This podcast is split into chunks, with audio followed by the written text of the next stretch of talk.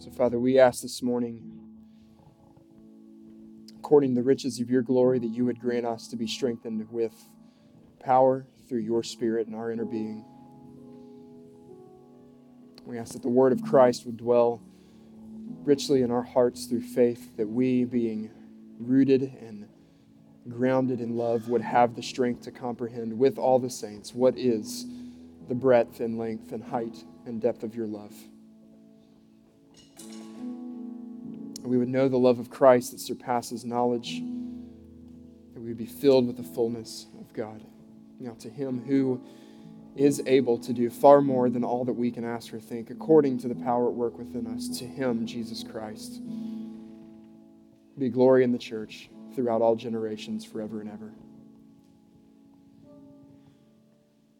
So, Father, we bring ourselves to your word. We sanctify us now in the truth of your word. Would you edify your church and glorify your name? Would your face be all that we see and your glory be all that we seek? Holy Spirit, have your way. I ask these things in Jesus' name. And everyone said, Amen. Amen. You can be seated. As you find your seats this morning, I'll invite you to uh, turn with me in your Bibles. Gospel of John, chapter 1, uh, is where we'll be this morning, verses 6 through 13. Uh, if you're our guest, my name is Taylor. I serve here at Cross's lead pastor, and through the Advent season, we've been spending our time together in John's Gospel, chapter 1. Been here for a few weeks, and Lord willing, we'll wrap this up together on Christmas Eve uh, next Tuesday night. So, John 1, again, we'll be looking at verses 6 through 13.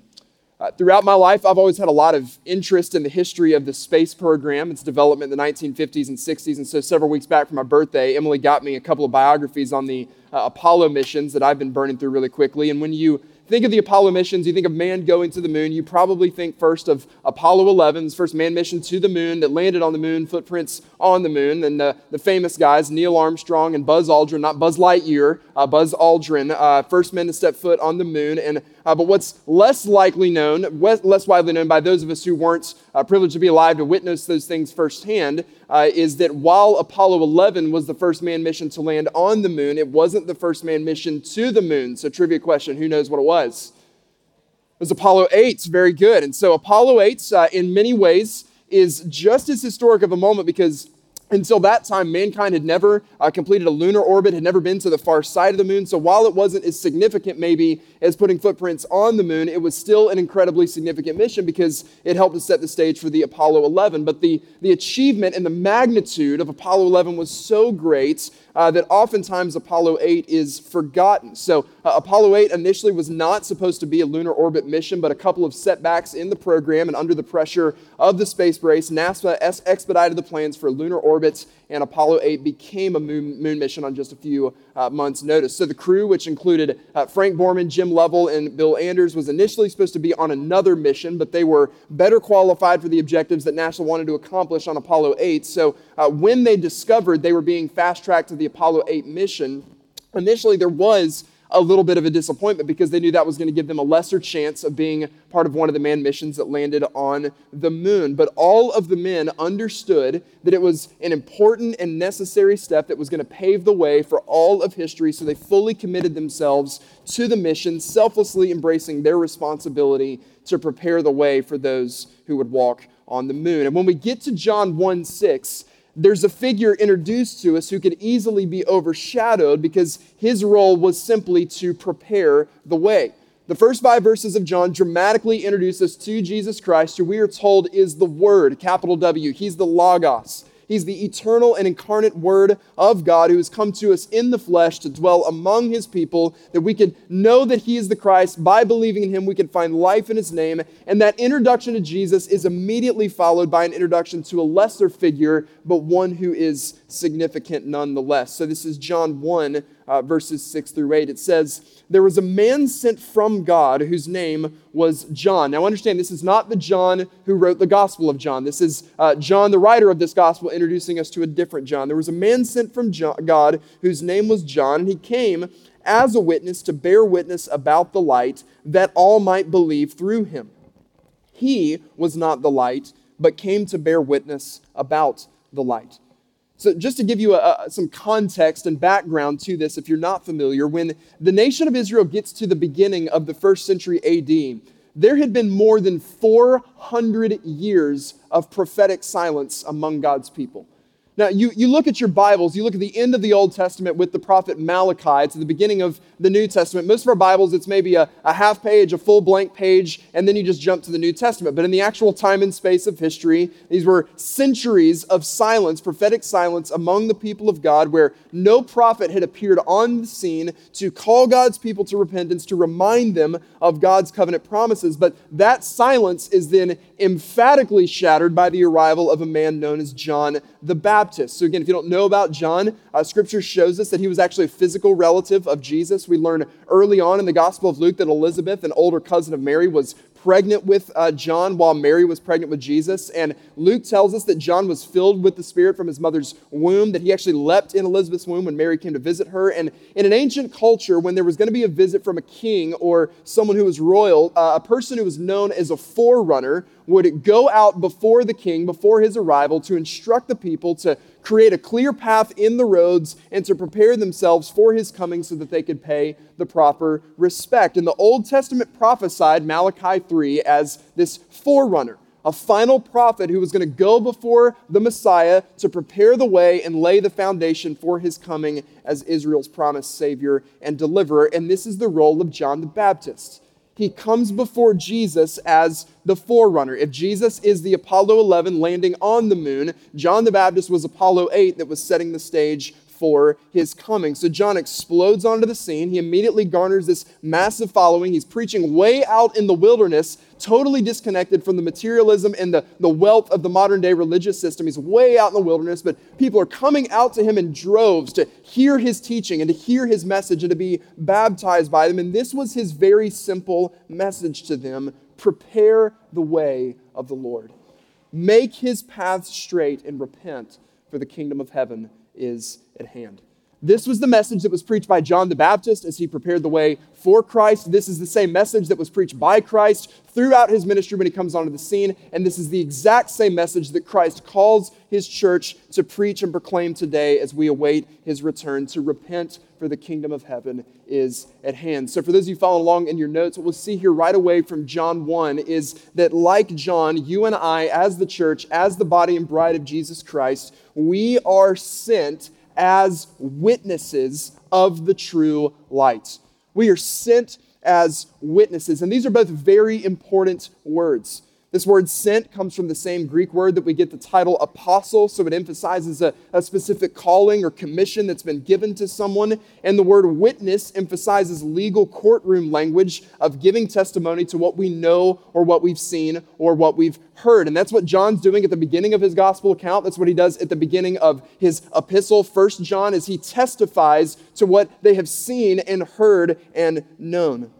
He goes on to say in verses 9 and 10 he says, The true light, which gives light to everyone, was coming into the world. He was in the world, and the world was made through him, yet the world did not know him. So John calls Jesus the true light.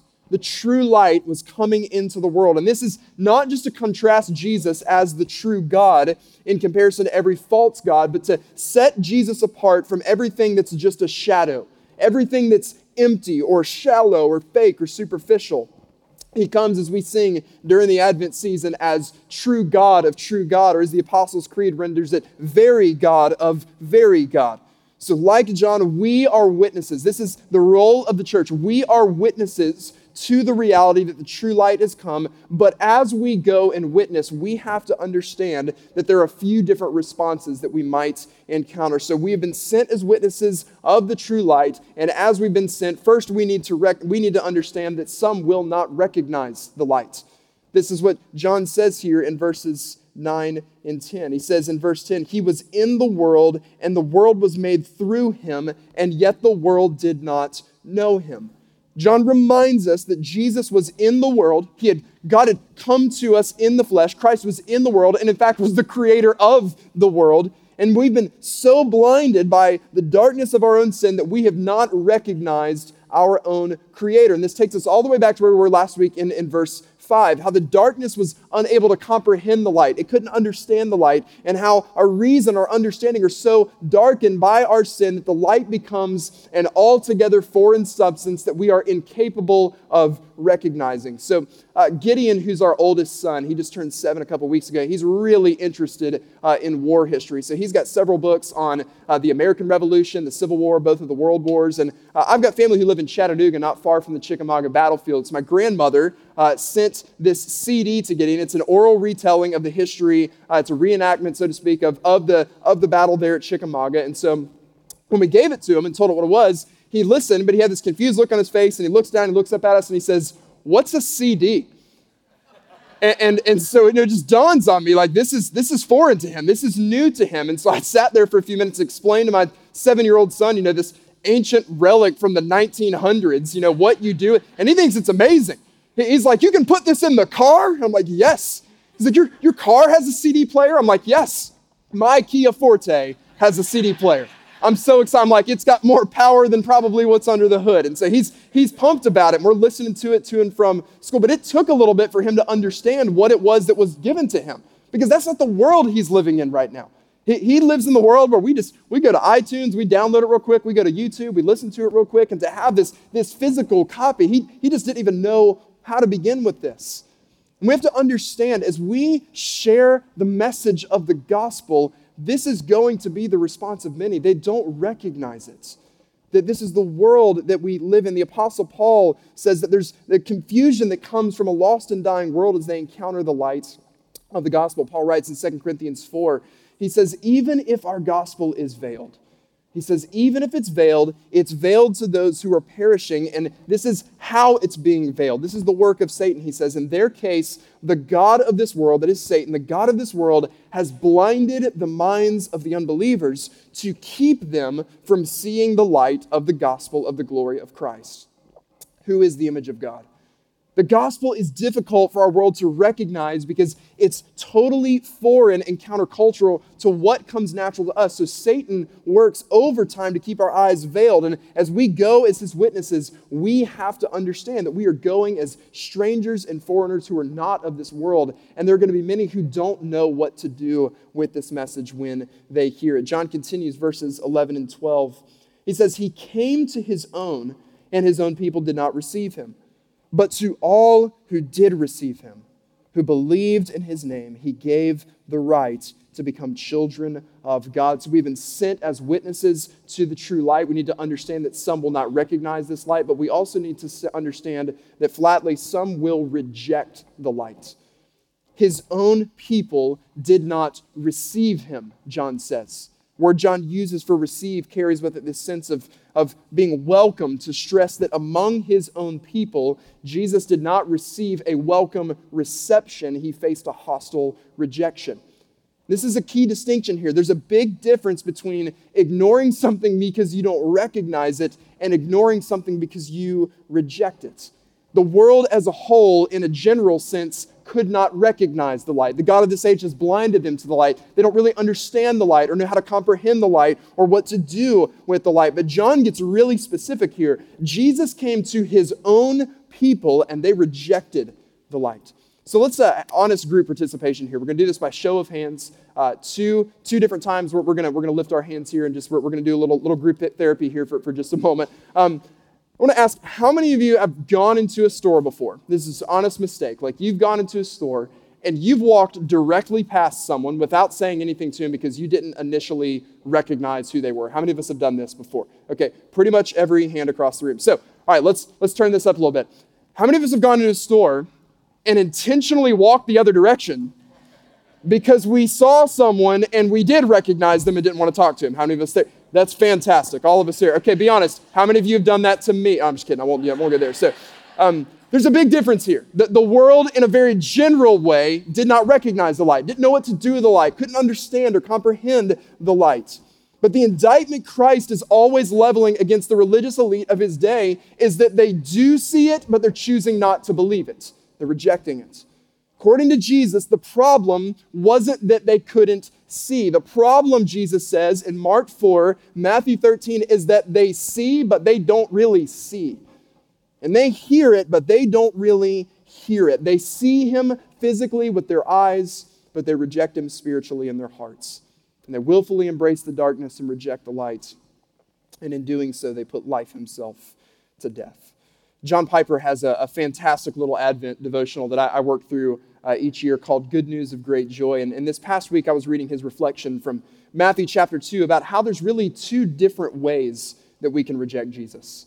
That we can reject Christ either through outright hostility or we can reject Jesus through passive indifference. So when you look at the, the accounts of, of the, the Advent accounts in, in Matthew chapter 2, the coming and the birth of Christ, you see a couple of different responses. The response of Herod is a response of hostility. He's hostile to the announcement of Christ's birth. He is threatened by the rumor of another potential sovereign, so he issues a decree, which was the death of young boys all throughout the land. And I think for most of us, when we think of rejecting something, probably what comes to our mind is an action of hostility. But the way the religious leaders rejected Christ wasn't through outright hostility, it was through passive indifference. Herod responds by getting hostile, issuing degree, a decree, putting people to death. But how do the religious leaders respond? They do nothing. They do absolutely nothing. There's been 400 years of prophetic silence in the nation of Israel. They've not heard the word of the Lord through a prophet, and yet here comes the announcement that a potential Messiah has been born. And what do they do? They do nothing. They're completely indifferent to this news. You know, I think, church, if, we just took an honest assessment of our community, you know, I, I find this to be personally true that there's not a lot of outright hostility to the gospel, but there's a whole lot of passive indifference to the gospel just this past week, I was getting my hair cut, and the person cutting my hair was uh, kind of sharing their, their faith story and their background and some of the, the struggles that they had, you know, with the church. And, and unfortunately, you know, it sounded like just a really ugly background where they had kind of grown up in just a lot of uh, do good, try harder uh, legalism and, and moralism, just no understanding of, of grace and the good news and the message of the gospel. And so had the opportunity to share the gospel, and, and you hear the response to that. You know, it's just, it's not an outright hostility, but it was very much just a passive, like, hey, that's glad you found that. That's not really going to be for me. Tried that, and I'm moving on. But, church, we got to understand while the, the rejection of Christ might not look hostile, that this passive indifference is without question just as deadly. This is explicitly what Jesus warns against in Revelation chapter 3. What is the indictment against the church in Laodicea? They're lukewarm. This is the indictment. They're lukewarm, they're indifferent. And what does he say to the lukewarm church in Revelation 3:15? He says, "I know your works. You're neither cold nor hot. Would that you were either cold or hot. So because you are lukewarm and neither hot nor cold, I will spit you out of my mouth. For you say, I am rich, I have prospered, and I need nothing, not realizing that you are wretched, pitiable, poor, blind, and naked." So I, I think the message that Jesus has for his church today in Bible Belt South in the United States of Laodicea is this do something with Jesus. We have to do something with Jesus. Either your heart needs to be set on fire for his name and you're given a passion for his glory, or you, you are cold and you're distant and you harden your heart against him in rejection. But there is no room for in between. And, and sometimes when I, I can look at my own life, I look at just the church at large in our culture, and I, I just wonder at times and I tremble thinking, how much longer is Jesus going to keep up with the lukewarm church? How much longer will he tolerate a group of people who are content to be known as Christians in name only? And the warning from Christ for those who reject him, either through passivity or through hostility, is not subtle. This is from John 3. We find in John 3, verses 16 and 17, maybe the two most famous passages of Scripture in all of the Bible. Most of us have, have probably heard it at some point in time, but sometimes I fear we don't pay attention to what Jesus also goes on to say in verses 18 and 19. This is the good news. This is the, the proclamation of the gospel, the announcement of the gospel. This is your Bible in a nutshell. This is the good news of the gospel in a nutshell, where Jesus says, For God so loved the world that he gave his only Son. That this is the love of the Father. He gave his only Son, that whoever believes in him should not perish but have eternal life. And he says, For God didn't send his Son into the world to condemn the world, that's not why Jesus came. Jesus said that the Son of Man came to seek and to save the lost, to give up his life as a ransom for many. So he didn't send his Son in the world to condemn the world, but in order that the world might be saved through him. This is why Christ has come. And so he promises, he says, whoever believes in him is not condemned. But here's the warning whoever does not believe is condemned already because he has not believed in the name of the only Son of God. And here's the judgment, Jesus says the light has come into the world, and the people loved the darkness rather than the light because their works were evil. He came to his own, and his own people did not receive him. And we have to understand that that indifference is just as deadly as a passive hostility against him. Verse 12 and 13, though, John gives us a great hope. He says, But to all who did receive him, but to all who did receive him, who believed in his name, who did what Jesus said, make sure you do this. Believe his name. Those who believe in his name, he gave the right to become children of God who were born not of the blood, nor the will of the flesh, nor the will of man, but of God. So the, the true light has come. We have been sent out as witnesses to the true light. As we witness to this light, we have to understand some won't recognize it. We have to understand that some will reject it outright. But the hope we hang on to is that there will be some who receive the light there will be some who see the light and they believe it and they receive it. And there, there's a couple of places in the New Testament where we see these responses really uh, underscored, where we see multiple responses to the message of, of the gospel. So uh, the first is in the parable of the sower. So uh, turn with me really quickly here um, in your Bible, Gospel of Matthew, and let's look at chapter 13. And uh, just for the sake of time, what we're going to do, we're going to read verses 3 through 8, which is the telling of the parable, and then verses 18 through 23, uh, which explains the parable. So, multiple responses here to the gospel. The words of Jesus, Matthew 13. And he told them many things in parables, saying, A sower went out to sow. And as he sowed, some seeds fell along the path, and the birds came and devoured them. Other seeds fell on rocky ground where they did not have much soil, and immediately they sprang up, since they had no depth of soil. But when the sun rose, they were scorched.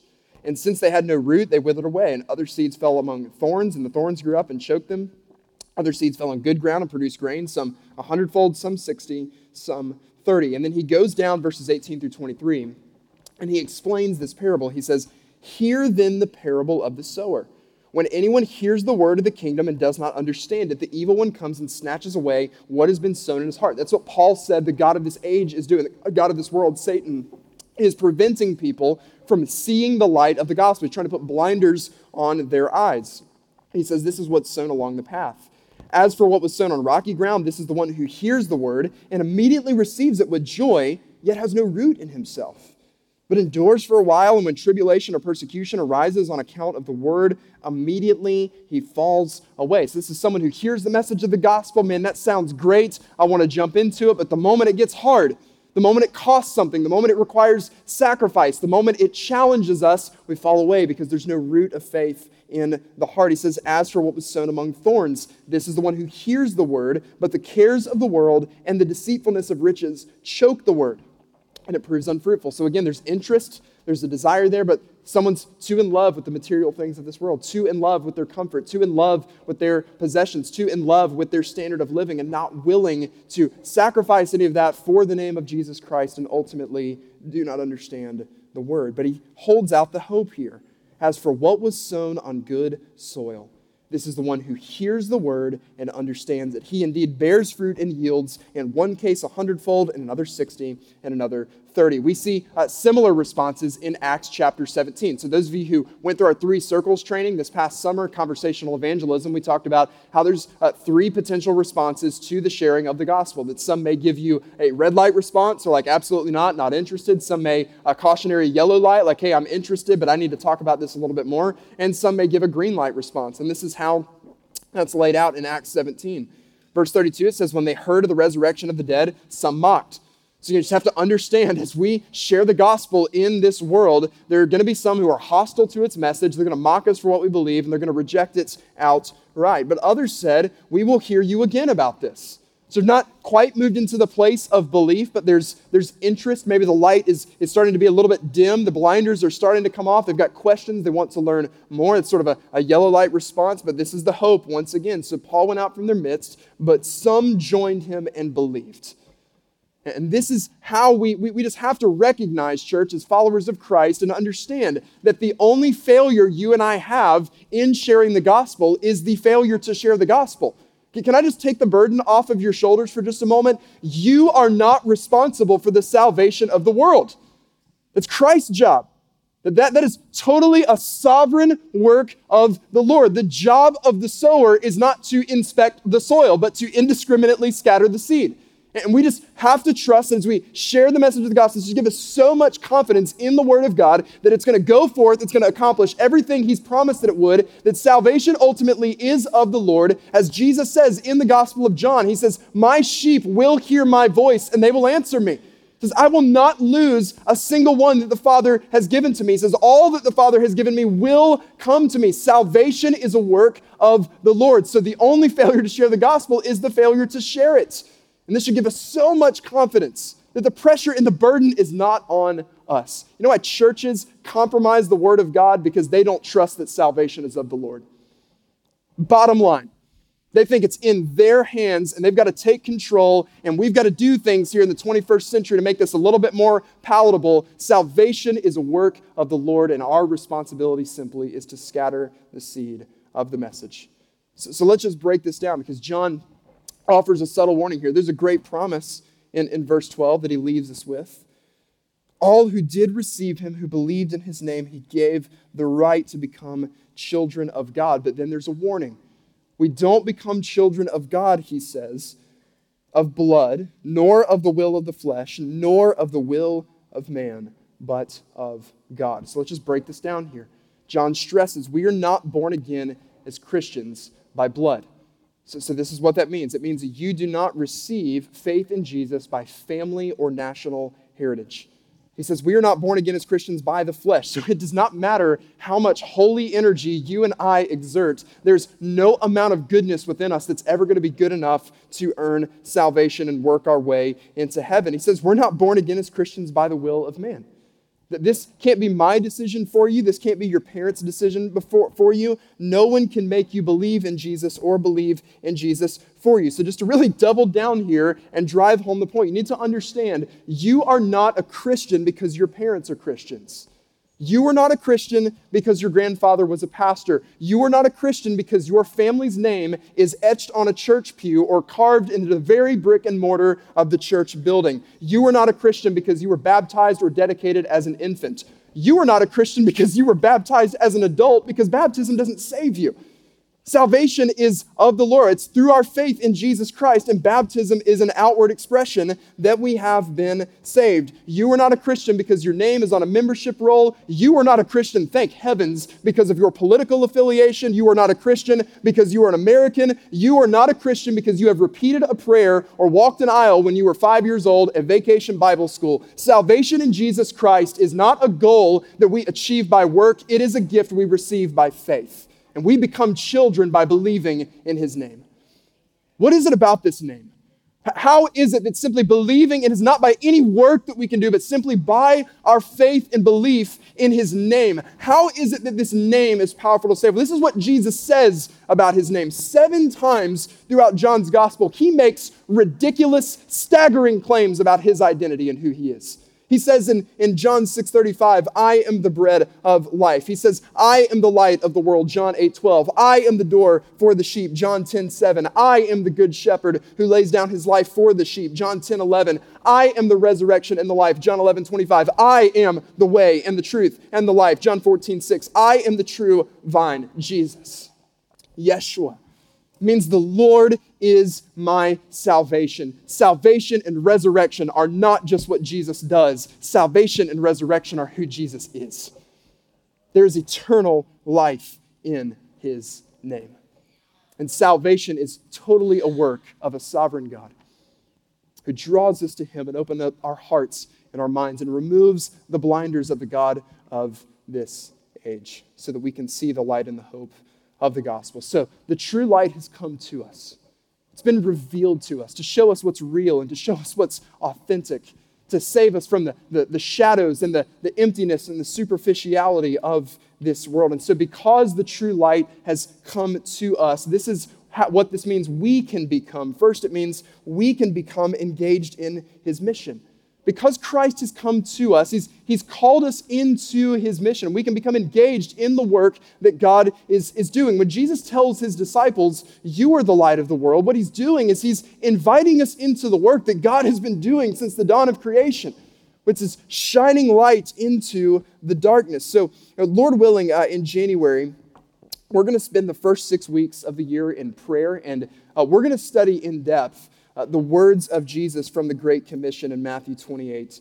19 through 20. Um, a couple months ago, Dustin and I were up in North Carolina for, for a brief conference. We had an opportunity to stop by Southeastern Seminary in the Wake Forest area. And uh, inside the Mission Center at Southeastern, there's a screen that gives live updates on gospel advance throughout the world. And so it's this screen that right in front of you, the numbers change every few seconds, and that's just based on statistics uh, regarding gospel advance. And you, you just stand there. We, we were there for maybe five minutes, and it's just this incredibly sobering and gut checking reality. And so this was from a couple months ago, but as we stood there that day, the global population stood at 7,598,622,724. Those who had heard the gospel but not believed it stood at 2,647,363,626. And those with little to no access to the gospel don't have an adequate opportunity to hear the gospel. 4,022,491,153. I stood there looking at those numbers that, that day, and I couldn't help but get a little bit choked up as I looked in my own heart and I, I considered my own life and and just the, the, the state of, of the church and, and our country. And I just, I just couldn't help but ask, it's like, Father, what, what is it going to take to wake us up? That today, millions of even professing believers still lack a Bible in their own language. They have little to no access to the preaching of God's word or to the message of the gospel. Many of them this morning, all over the world, they'll travel two, three, four hours just because they heard somebody's got John 1 and 2 in their language that they're so desperately hungry for the word of, of God. And the longer we do this, the longer I do this, the, the more burdened I am for us to become a church. Well, hundreds of people will rise up and say, I want to give everything for God's glory. I want to leverage everything that God has handed me in this life, and I want to use it to make the gospel known in my world for us to be a church that prays fervently and gives sacrificially and preaches faithfully and goes joyfully. And so just, just to warm up to where we're going next month, you know, I, I really believe in this room today.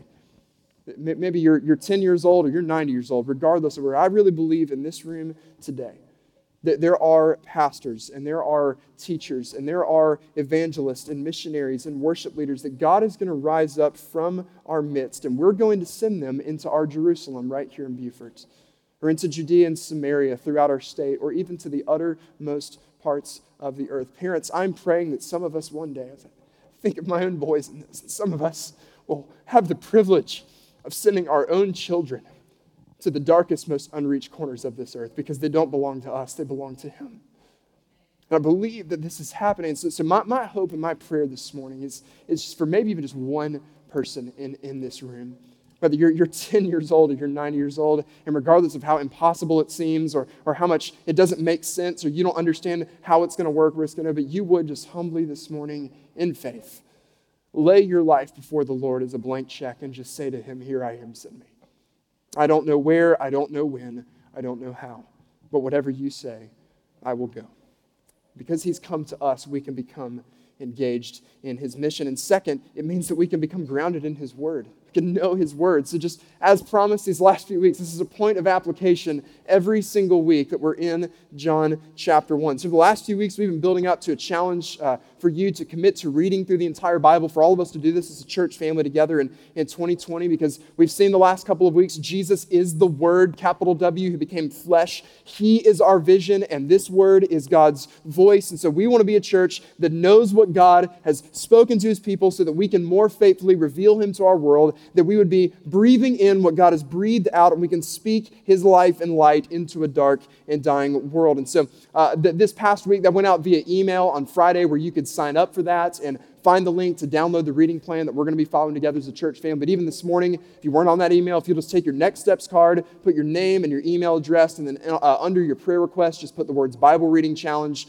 drop that in the bin in the back room as you go. We'll sign you up uh, for that as, as we go. And you know, th- this morning, I, I, was just curious because that email went out on, on Friday, and I was just curious where we are as, as a church family. And honestly, just thinking like, oh man, it's just it's busy time of the year, and that's probably not gotten picked up. And again, statistically, Mailchimp says only 50% of y'all read my emails, and so I'm kind of like, oh man, like is, is this going to be you know important to anybody? I mean, I, I checked in there this morning, and just a couple days in, we've already got 50 people signed up for this want to commit to reading God's Word together. Some entire families reading it together. Already hearing about how some community groups want to go into this together. It's group leaders that just want to challenge you and in your groups. Like, let this be part of your discussion every single week. Before you come in and before you talk about the sermon that week, talk about what you read. And let's let's all be a church family. Like we annoy each other with little text messages. It's like, hey, did you read today? And it's like, well, quit being a loser and go read because I love you. And and reminding us to, to continually, daily be centering ourselves on the Word of God. Hold each other accountable because if we want to know know the word, capital W, then we have to know this word. So we want to become grounded in this word. And I want us to be a church that captures a vision for what it looks like to be a people who are saturated with the word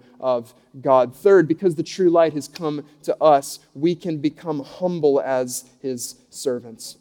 Now, there's a key distinction in verses 1 through 13 that we need to pay really, really close attention to. John, the disciple who wrote this book, again, this is uh, distinct from John the Baptist. Those are two separate characters. So, John, who wrote this book, is careful to let us know in verses 1 through 5 that Jesus is a man who is also God, and John was a man who was sent from God. So, there's a key distinction here. Verse 8 says that, that he was not the light, he just came to bear witness about the light. And it's important for us to not get this backwards and to understand our role in God's mission. So, just to take us back to the opening here, you and I are not Apollo 11, we're Apollo 8. And just to, to make sure, maybe, maybe even just to take it a step further, like, I, I don't, maybe we don't even think of ourselves in Apollo terms. I think compared to the fullness of God's glory, referred uh, to in Jesus Christ, revealed in Jesus Christ, if Jesus is Apollo 11, you and I are like bottle rockets, right? I mean, we're, we're, we cannot hold a candle to the wind of the glory of God. We are a glimpse of what is to come. At best, again, we're not the ones putting footprints on the moon, but we are the ones circling around it and sharing with a watching and listening world what it is that we're seeing because we've been sent as witnesses to prepare the way. We can become humble as his servants as we understand our role in his mission. And, and you look at the life of John, he had no question about who he was. There was no question in mind, in John's mind, about who he was and what his responsibility was. His ministry was exploding. I mean, just blowing up. People coming way out in the wilderness, way away from their comfort and way away from convenience to hear the message that he was preaching, to be baptized by him. And yet, when he's given the opportunity in Matthew chapter 3, he's asked, Hey, are you the Messiah? This is pretty incredible. Like, this is amazing, all these mighty works. Are you the Messiah? And how does John respond? He's like, Are you kidding me? He's like, The one who's coming after me is way mightier than I am. He says, I am not even fit to carry the man's sandals. He's like, I'm baptizing you here with water. He's coming to baptize you with the Holy Spirit and with fire. There's no confusion about who he is. This is made abundantly clear again in John chapter 3. So John has built up this, this massive ministry, but now Christ has come onto the scene. Christ has, has now made his way in. And, and what happens? This massive group of people that was following John is suddenly now following Jesus. And so one of John's followers comes to him and says, John, where's everybody going? I mean, the, the, the ministry is disappearing and everybody's leaving to go follow Christ. And how does John respond to John 3.30? He says, this joy of mine is now complete. John's joy was completed not in the size of his ministry, but the number of people who left him to follow Christ. And so he just says very simply, he says, My role right now is to decrease so that he can increase. It's for me to become less so that he can become more. In church, we cannot get this backwards individually as followers of Christ or collectively, collectively as a church. God's doing some pretty incredible things within our church family that we're excited about, but let's make no mistake here. You and I may have the message, but we ourselves are not the message. We may know the true light and have seen the true light, but we ourselves are not the light. We are not the Savior of anybody's world. That is Jesus. But what happens that the joy in this is that if we will decrease in our need for personal glory, we'll increase our capacity for joy. John said his joy is complete. And I want us to be a church that finds its joy by holding all things, every resource that we have, every person the Lord sends our way, holding everything with an open hand, understanding that our role is to be managers and stewards of every good gift that God has given, but ultimately to be held with an open hand, to be released and sent into this world for the advance of His name and His glory. Because there's absolutely no greater joy for us to have in this life than to know Christ and to make Him known. We can embrace the second seat, being confident and knowing that that's the place that we'll find our greatest joy. And last, because the true light has been revealed to us, because He's come to us, it means we can become children of His family. Such an incredible promise. To all who believed in his name, he gave the right to become children of God. Ephesians 2 says that apart from Christ, we were dead in our sins, that we were children of wrath. Because of the life, death, and resurrection of Jesus Christ, we have moved from being objects of the Father's wrath to being recipients of his grace, to being assigned a new identity as his sons and his daughters. And so, my question for us this morning as, as we close is simple Have you believed in his name? Have you believed in his name? Your salvation is not the result of your birth. It is not the result of your heritage. It is not the result of your good works. It's not a decision that I can make for you or that anyone else can make for you. Have you turned away willfully from both your sinful rebellion and from your religious working? And hung the hopes of your soul entirely on the perfect life, death, and resurrection of Jesus Christ. And his invitation to us this morning is to call on his name because it's in his name that we'll find our salvation. So, Father, we, we come to you this morning. God, will you give us hearts that, that, that are grieved over indifference? Hearts that, that seek and desire to be set ablaze for your name and for your glory, that we would burn brightly the light of your gospel. Lord, that our hearts would not be cold and distant and indifferent. Father, that you would spare us from being a lukewarm church and a lukewarm people. Lord, give us boldness, give us confidence, help us to, to go from this place, even this morning, in the promise of the Great Commission that you are with us always to the end of the age, that you do not call us to do anything that you don't also empower us to do. So, would we, as your people, as your body, as your bride, would we leave this place today in the confidence and the power of the Holy Spirit? Lord, would you free us from the burden of feeling like the salvation of the world is on our shoulders because it's not? Would we recognize that we have the message, but we are not the message? You're the message. You're what we want people to see. You are who we want others to believe. So, Father, even in the face of the world's hostility, in the face of its indifference, in the face of its confusion, even in the face of its outright rejection, regardless of the cost, Father, will you make us a people who are faithful to the end? Who boldly anchor ourselves to the truth of your word, to the hope of your coming. Help us to live with eternity in view to live each day fueled by what you have done for us and giving us Jesus, and fueled by the hope that you will come to us again.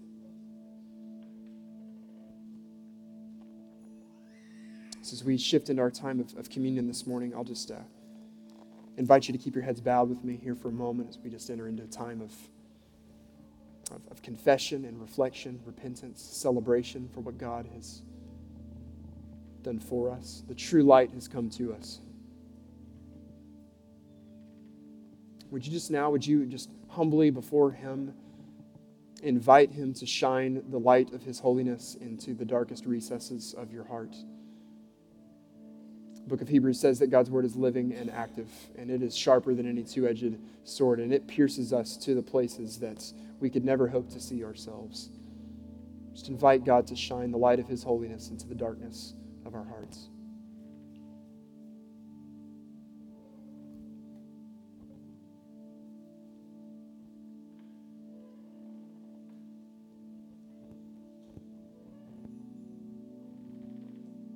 as God reveals our sin, as He reveals our, our rebellion and our religious pride, would we humbly, confidently lay our sin at His feet? Confess to Him that we have sinned, that we are sinners.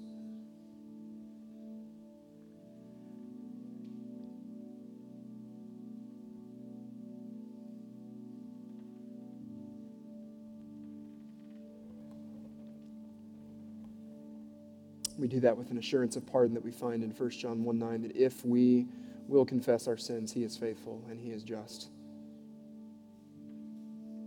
He'll forgive us of all sin, cleanse us of all unrighteousness. So would we, to that end, ask that the Lord would grant us hearts of genuine repentance, of turning from our sin, of not just being sorry from our sin, of our sin, but, but turning from it running to the perfect righteousness of Jesus Christ.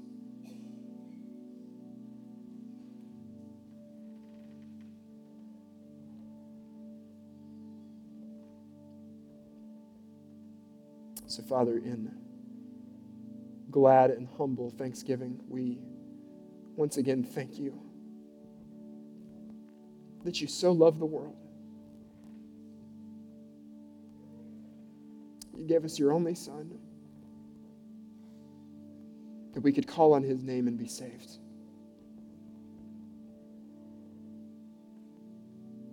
We thank you that he came to this earth to live the perfect life we could never live, to stand in our place, to die the death that we deserved.